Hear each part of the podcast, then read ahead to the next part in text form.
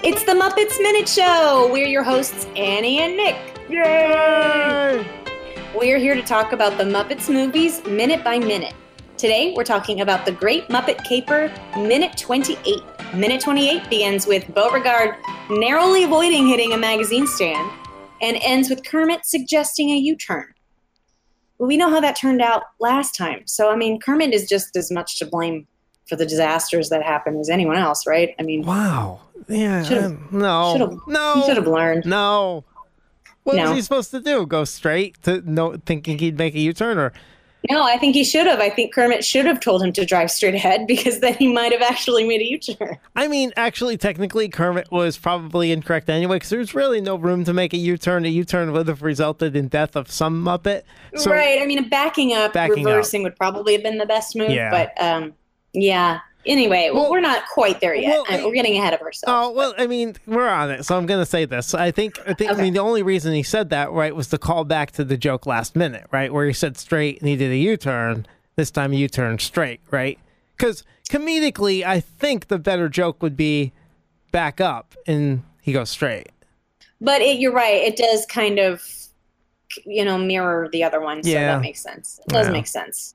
But I was just thinking of that, at this point, we know he does everything backwards, so maybe Kermit should have said something differently, but I don't know. But then he wouldn't have had, the funny crash thing, so I get it. So, okay, this kind of begins some pretty insane stunts. We have more people randomly throwing stuff up into the air, which, as we've noticed throughout this entire movie, is always funny.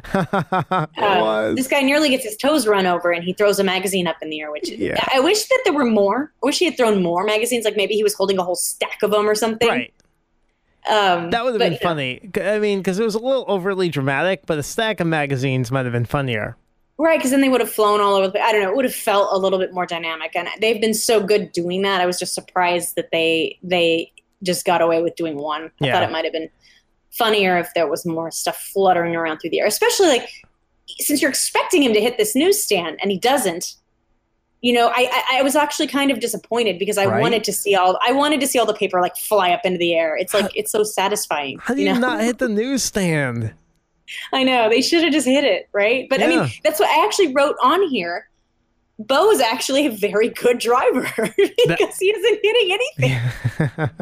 Yeah, you know what I mean? Yeah. So, I mean, I think maybe that's the joke, is that he is narrowly avoiding every little thing. There's no crash. It's just a wild ride, you know? He puts himself in that situation, but he also gets himself out of it. Right. Totally. And doesn't seem to be phased by it whatsoever. You would imagine this is just his method of driving, which is pretty clear. The only gag they didn't do here is two guys holding a pane of glass crossing the street and having them crash into it. Which would have been funny. But again, he can't crash into anything. That's the joke. Yeah. He's not going to hit anything. Yeah. I love this shot of everyone in the back screaming. I should say mainly Fozzie screaming. And because the other two kind of just look a little... Kermit's a little upset. Fozzie looks the most upset, and he grabs Gonzo's nose. I know. I love it. It's so funny. Hold on to the nose. Yeah, totally. That's so funny. And he also has a little bit later on in the minute, he has the actions of wiping the sweat off his forehead with his neckerchief. With his little scarf. Yeah. And I actually wrote on here, do bears sweat? And then I wrote, do Muppets for that matter? And then I was like, okay, well, I'm being a little bit too introspective about this. So.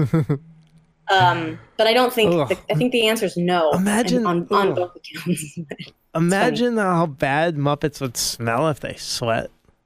I mean, well, I bet you they smell pretty bad from the sweat of the puppeteers. I bet you they don't smell great. Don't they? I wonder if it's someone's job to kind of clean out the Muppets. Lysol them down, or Febreze them, or throw in a washing machine. Ooh, wonder what the proper care of a Muppet. Yeah, that would be a good question, because at a certain point you'd think they would just start to get a little ratty, a little musty. Yeah, I wonder if they come with tags like that. Then show the proper care. Yeah. Wash separately in cold water, dry clean only. Yeah, okay. We've carried this joke on enough, I think. Anyway, this choreographed bit here with the cars going around in a circle. This is one of these that I watched back and forth like a million times, and I was like, are they on walkie-talkies? Are they? He's so close to hitting that red car, mm-hmm. and somehow doesn't. Do they practice this? You should know, right? You watched the stunt show a million times. Do they practice these a million times? Of course they do.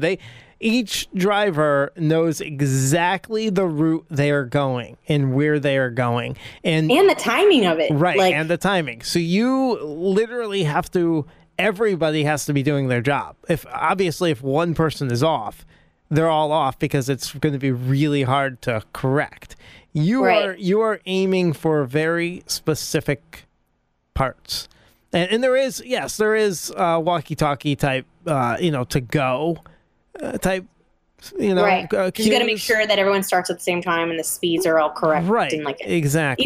Even the pedestrians have to react correctly. Later, there's a little scene later where there's a guy that nearly gets hit, and I'm like, he had been walking a split second ahead or behind of what he was doing. It wouldn't have looked natural. You know what I mean? He would have had to stop early or late. Yeah. I don't know. It's just very impressive. I was very impressed. Yeah. It's harder not to get hit by a car than to get hit by a car. Acting wise, Which brings me again to my point that Beau's actually a really good driver. Yeah. This bit too, where this car stops and he kind of makes this great. He does know how to make a U-turn because he does kind of make a U-turn. He does, yeah. And luckily, the Mayhem's van is not parked where it was the other day because he would have probably careened directly into it. I know. I noticed that the van was happily moved to the side a little bit. Yeah, it was moved, hopefully purposefully. But this shot, I love this shot of Gonzo out the window because it's so joyful. It's like I've never seen anyone so happy in my life. He's just thrilled. Yeah. It's like a dog. It reminds me of the scene in Bolt where he's discovering that he can put his head out the window like a dog, and he's just loving it. Oh, I haven't seen that in a while. It's a good one. Yeah. It's really good.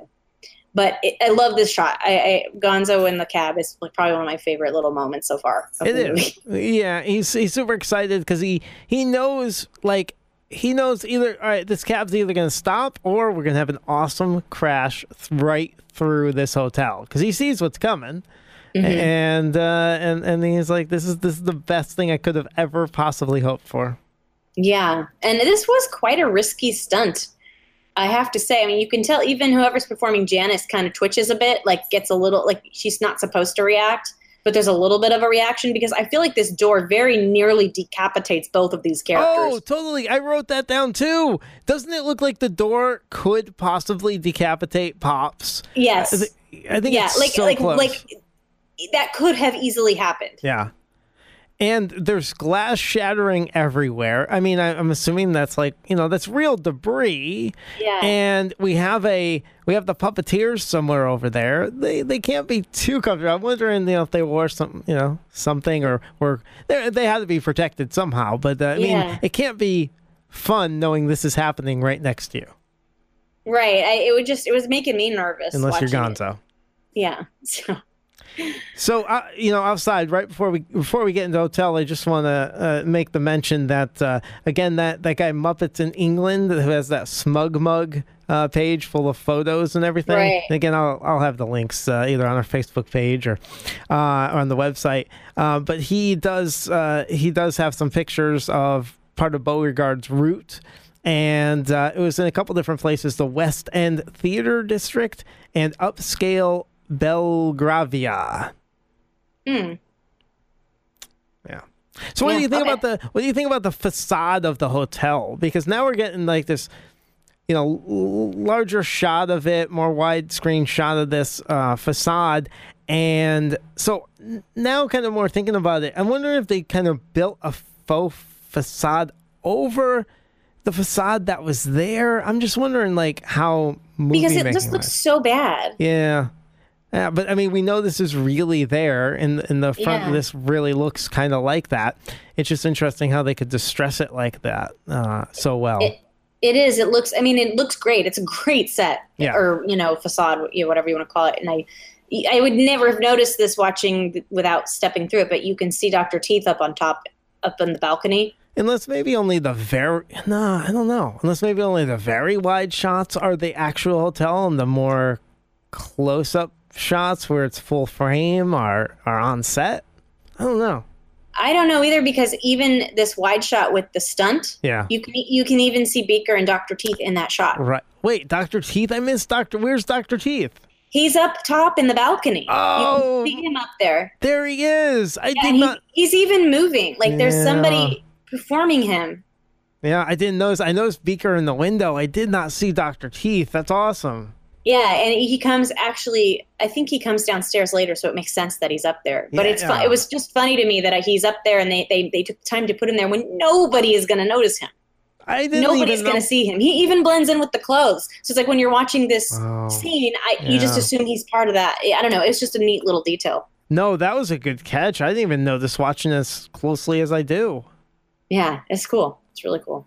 But I think, so I'm wondering again if they just put up if they build some kind of small facade, or if it's just maybe a screen of some kind, because I know at Disney World they could put up screens over things that they're working on to make it look right different. I don't know. like a fake. Yeah. What's the word that I'm looking for? Like an illusion. Like it looks like it's there. Yeah. Who knows? Either way, it looks fantastic. Whatever they did, it doesn't look fake. It looks real. Yeah. So, I noticed that I was looking at this shot of Janis. Yeah. I like all the little details here of her just sunbathing. Looks like she's got some sunblock or tanning cream. Which, do you use that with a lamp? I don't know if that works. And the Coke, which is clearly a Coke, but it's turned so that it doesn't look like a Coke. Right. You don't have to pay any money. But the little details, I love it. And then is that like a little clock? Like, is she timing herself? Yeah, I think so. I think she's like you would do, time to turn over. Yep, time to turn over. I love it. It's just so funny. And just a funny little detail that she's in this hotel, because obviously it's, London fog. There's nowhere she's going to sunbathe, but she's here for it, I love it. I love it. Ralph playing the piano. Just going on, and Bunsen reading on the newspaper on the little sofa there at the front. Wait, where? I didn't even see him back there. Yeah. I didn't see him. That's nice, and he doesn't even seem to look up. No, at least Ralph kind of notices. Yeah. No one else seems to notice. Pops kind of notices, and the rats kind of notice, and Janis is just like whatever. Janis knows what's happening, but doesn't care. It's funny how some of them just don't. Yeah. Yeah. Some of them are it's par for the course. Nah. Yeah, you can never find a cab when you need one. Ha, ha, ha. Yeah. Obligatory. Not the greatest line, but it's just Pops, so who cares? It's old, it's dad humor. It is. It's totally dad humor. I love how they pile out, and Fozzie's still just like he looks kind of glad to get out of the cab. He's still wiping his brow. Yeah, but Fozzie better watch out. Say why? Why? Because he has bare feet.